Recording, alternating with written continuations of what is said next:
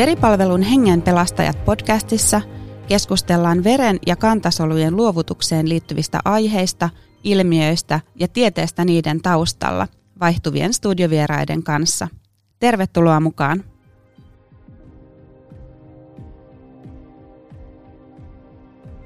Moikka kuuntelijat!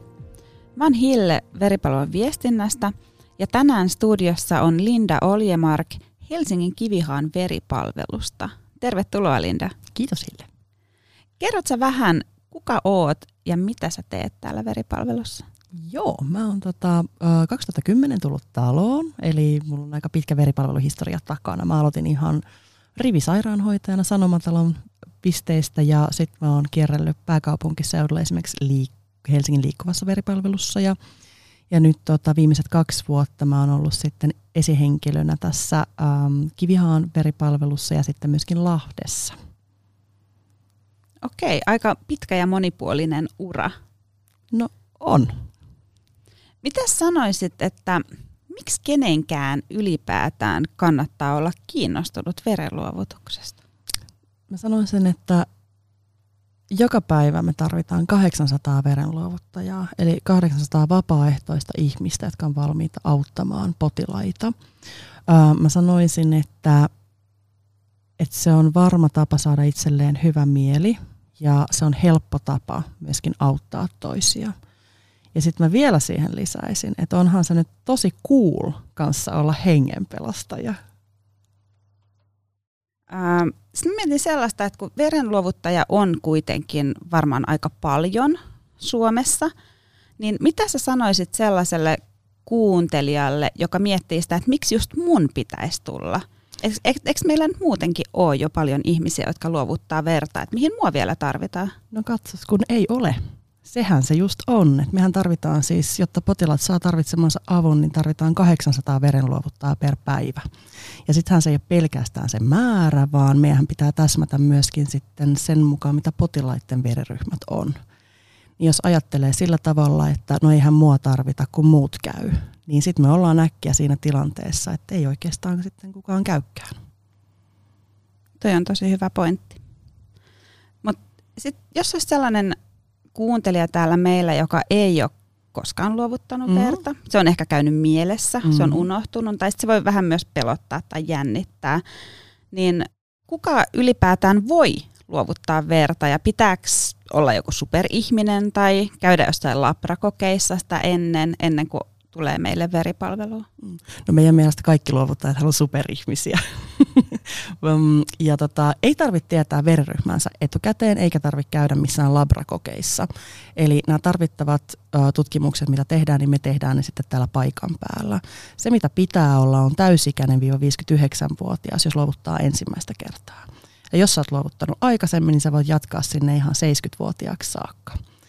Ja mm, se, mitä pitää myös olla, on painoa riittävästi, koska otetaan saman verran verta sitten kaikilta. Eli vähintään se 50 kiloa pitää painaa. Ja tähän luovutukseen toki on muitakin kriteereitä, mutta ne ehkä kannattaa sitten tarkistaa, tarkistaa siinä vaiheessa, joko kun täyttää sen meidän terveyskyselyn tai voi vaikka ihan soittaa meidän infopuhelinnumeroon, jos ei nettisivultakaan löydä sitä tietoa. Niin.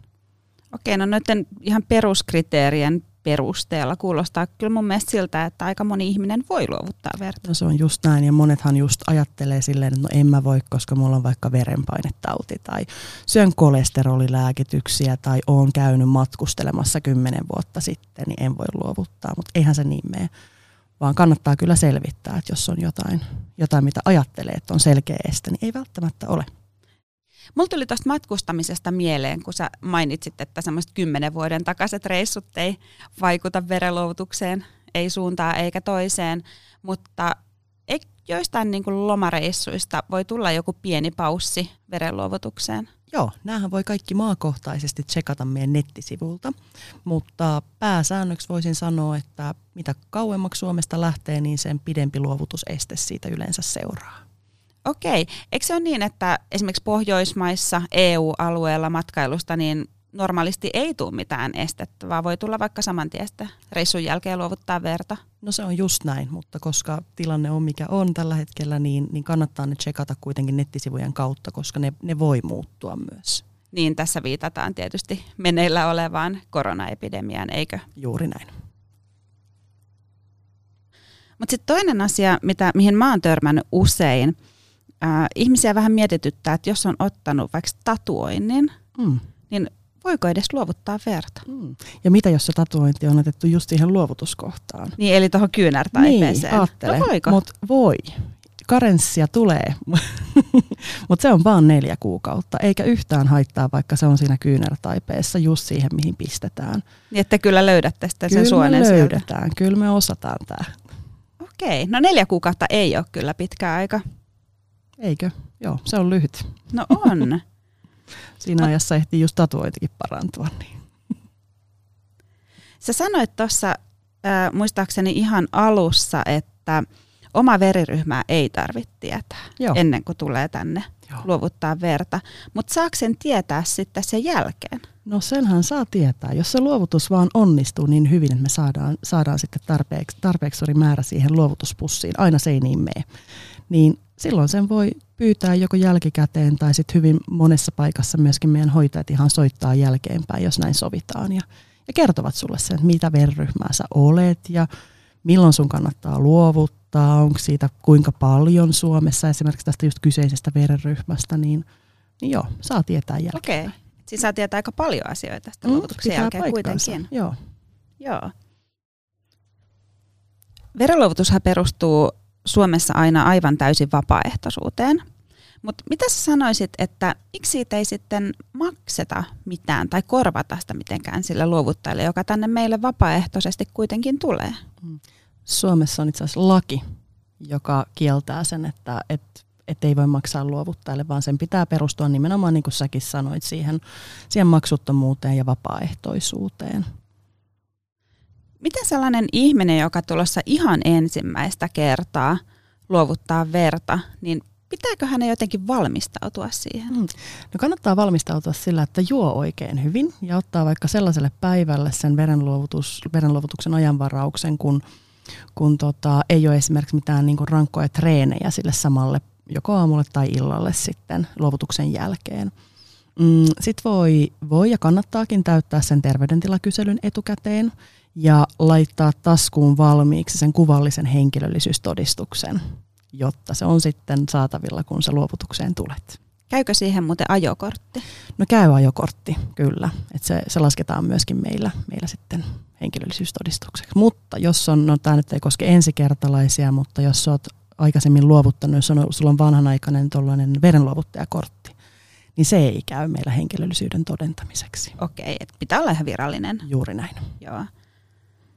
Sä sanoit tuosta ajokortista, niin pitääkö ottaa jotain muuta mukaan? Vai riittääkö ihan, että sen kun vara-ajan tulee ovesta sisään ja on se henkkari mukana? Joo, ja on juonut hyvin, niin siitä me päästään aloittamaan.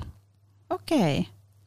Mutta sitten mä ajattelin sellaista asiaa, kun mä tiedän, että verenluovutus voi olla aika jännittävä mm. asia monelle.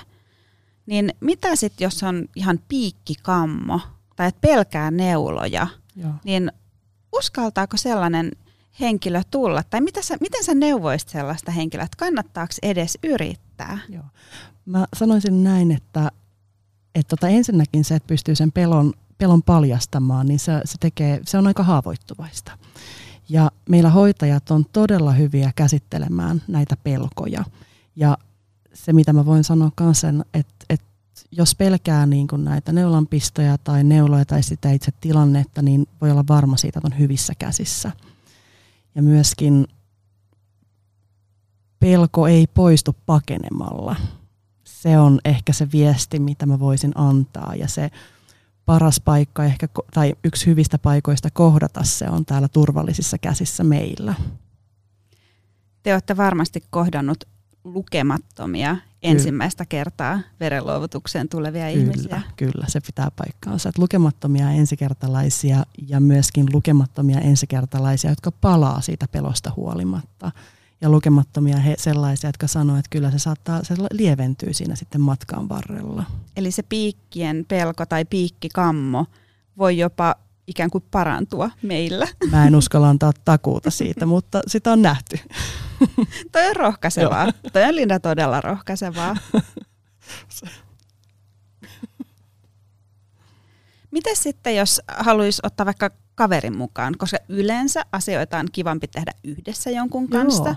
niin onnistuuko se verenluovutuksessa? No hei, nythän se onnistuu pitkän ajan jälkeen taas uudestaan. Meillä oli pieni tollainen breikki tässä korona-aikana, milloin ei saanut tuoda sitten kavereita tai ulkopuolisia tiloihin. Mutta nyt saa, eli voit tulla sille, että joko te molemmat voitte varata sen ajan vara, tai varata ajan verenluovutukseen, tai sitten voi tulla vaikka kaveri ihan pitämään kädestä.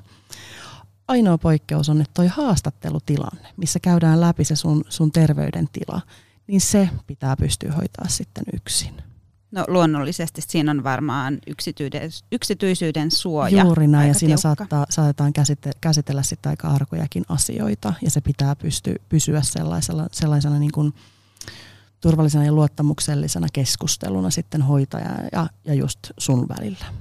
Mutta mitä sanoisit siitä, että, että mitä, tuolla on paljon puhuttu siitä, että jos on piikkikammo, milloin ei saa luovuttaa, milloin saa luovuttaa, niin mitä itse siinä veren luovutuksessa, siinä verenluovutustilanteessa tapahtuu? Millainen no. se on? No niin, jos me aloitetaan siitä, että sä tuut sinne paikalle, sä oot tehnyt sen ajanvarauksen, ennen sitä sä oot jo juonut hyvin, ja täyttänyt sen terveydentilakyselyn, niin sut kutsutaan hoitajan haastatteluun. Ja hoitaja mittaa sulta sitten hemoglobiinin, ja tekee sen sun haastattelun ja hemoglobiinin perusteella sen arvion, että onko se turvallista sun luovuttaa ja onko se turvallista sille potilaalle vastaanottaa se sun veri. Toki ne testataan myöskin ne, ne veret sitten ennen kuin ne potilaalle menee, mutta tämä on se ensikontrolli siinä. Sen jälkeen me siirrytään tuonne luovutuspedille ja hoitaja tekee pieniä valmisteluita siinä ennen kuin se itse luovutustapahtuma alkaa. Ja luovutus itsessään, niin se on sellainen, sanonko 5-10 minuuttia. Niin sit sä oot parhaimmassa tapauksessa auttanut kolmea potilasta. Ja luovutuksen jälkeen hetken aikaa saat pötkötellä tai pitääkin pötkötellä siinä pedillä ja sitten se on kahvittelun vuoro, joko yksin tai sitten sen kaiffarin kanssa, joka sulla oli mukana. Okei. Sä mainitsit tuossa tuon hemoglobiinin mittauksen, niin mm. sitäkään omaa he- hemoglobiinin arvoa ei ilmeisesti tarvitse tietää etukäteen. Ei tarvitse tietää, että se mitataan aina meillä sormen päästä. Toki, että jos sen nyt sattuiskin tietämään, että vaikka sä epäilet, että se on matala, niin silloinhan verenluovutukseen ei kannata tulla. Et odottaa, että se korjaantuu sitten mieluummin, ennen kuin antaa omastaan pois. Hyvä. Sä sanoit tuossa, että se, verenluovutus, se itse verenluovutustapahtuma kestää vain viidestä kymmeneen mm. minuuttia. Joo. Niin miten paljon sitä verta sitä kerralla luovutetaan? Se on puolisen litraa. Siihen verenottopussiin tulee 460 milliä ja sitten siinä tulee ne näytteet, mistä mä puhuin tuossa aikaisemmin. Ja sehän on, niin kuin sanoit, niin sama määrä kaikilta Se on sama määrä kaikilta, mutta toki, että jos, jos tuntuu siltä, että ei halua jatkaa tai tai tulee vaikka huono olo tai neula ei tunnu hyvältä, niin se voi aina keskeyttää. Eli sen kun sanoo vaan hoitajalle, että hei, että keskeytetään, sun ei tarvitse sitä edes perustella millään tavalla. Okei. Sitten luovutuksen yhteydessä. Ja eikö se ole muuten niin, että verenluovutuksen ei kuulu sattua yhtään? No näin se kyllä on. Että kyllä me toivotaan, että ne ihmiset, jotka meille tulee, niin uskaltaisi tulla takaisin myöskin, eikä siitä oikein mitään tuu, jos me pelotettaisiin niitä sillä, että ollaan niin, että satutetaan. Eli se ei satu, niin. eikä sen kuulu Joo, sattua. Juuri näin. Ja jos tuntuu, niin kannattaa siitä heti hoitajalle mainita. Ilmeisesti, pystyy... ilmeisesti hoitaja on koko ajan jossain siinä lähellä. On, siinä on aina tilassa, että yksin siihen tilaan ei jää koskaan. Ja sitten jos, niin kuin me puhuttiin tuossa aikaisemmin, että jos tuntuu siltä, että, että vaikka pelottaa tai jännittää se tilanne, niin kannattaa kertoa siitä hoitajalle. Niin hän tietää niin kuin erityisen kovasti katsoa sitten sun perään siinä pedillä. Mä uskon, että pidätte tosi hyvää huolta.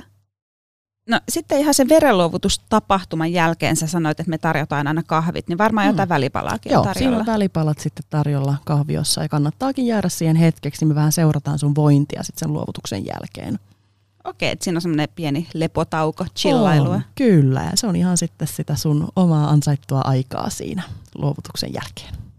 No mitä sitten, kun lähtee sieltä verenluovutuspaikan ovesta ulos, Mm. Niin miten sitten sen jälkeen, kun sanoit, että kannattaa ajoittaa se luovutus sellaiselle päivälle, jolla ei ole esimerkiksi rankkoja treenejä, niin miksi? Joo, no nyt kun sä oot käynyt sitten luovutuksessa, niin sä oot luovuttanut puoli litraa nestettä, eli verta.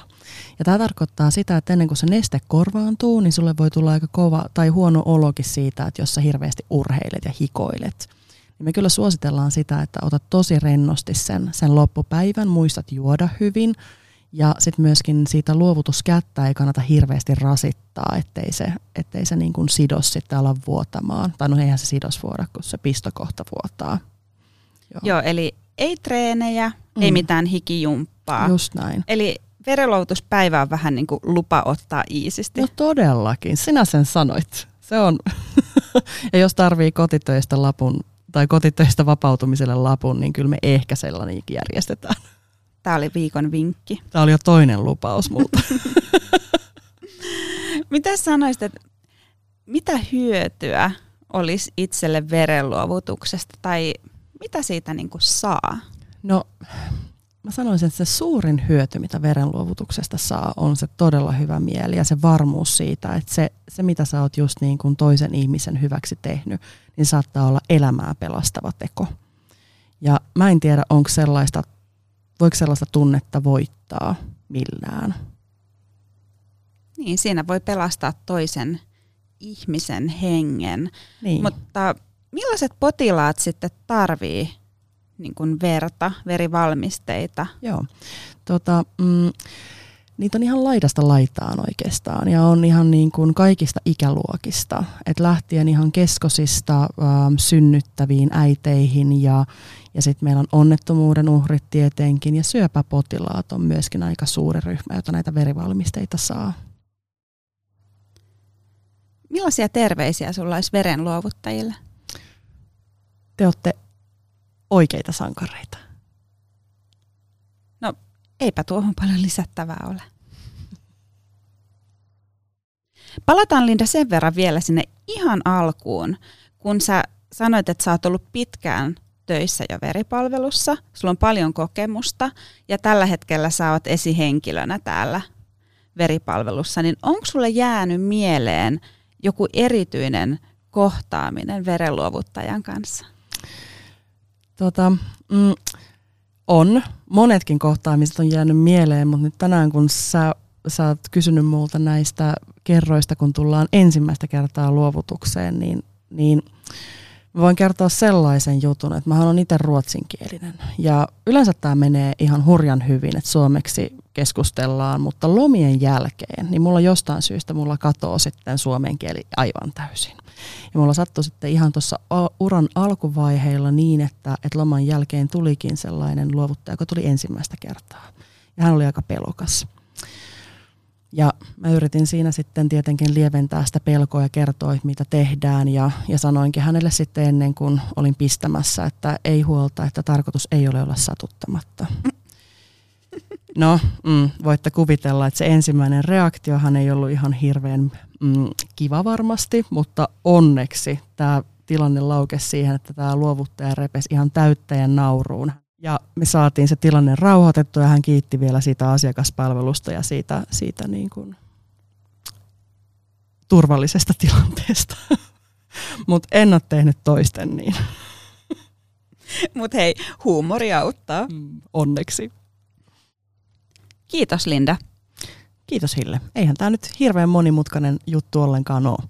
Sen kun teet vaan ajanvarauksen, täytät terveyskyselyn, tuut paikan päälle ja sitten me hoidetaan loput turvallisesti maaliin. Mahtavaa.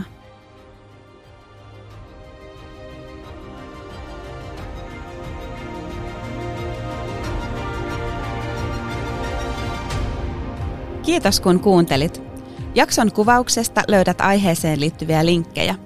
Jos sulla on kommentteja tai kysyttävää, tule keskustelemaan aiheesta veripalvelun Instagram-tilille at veripalvelu.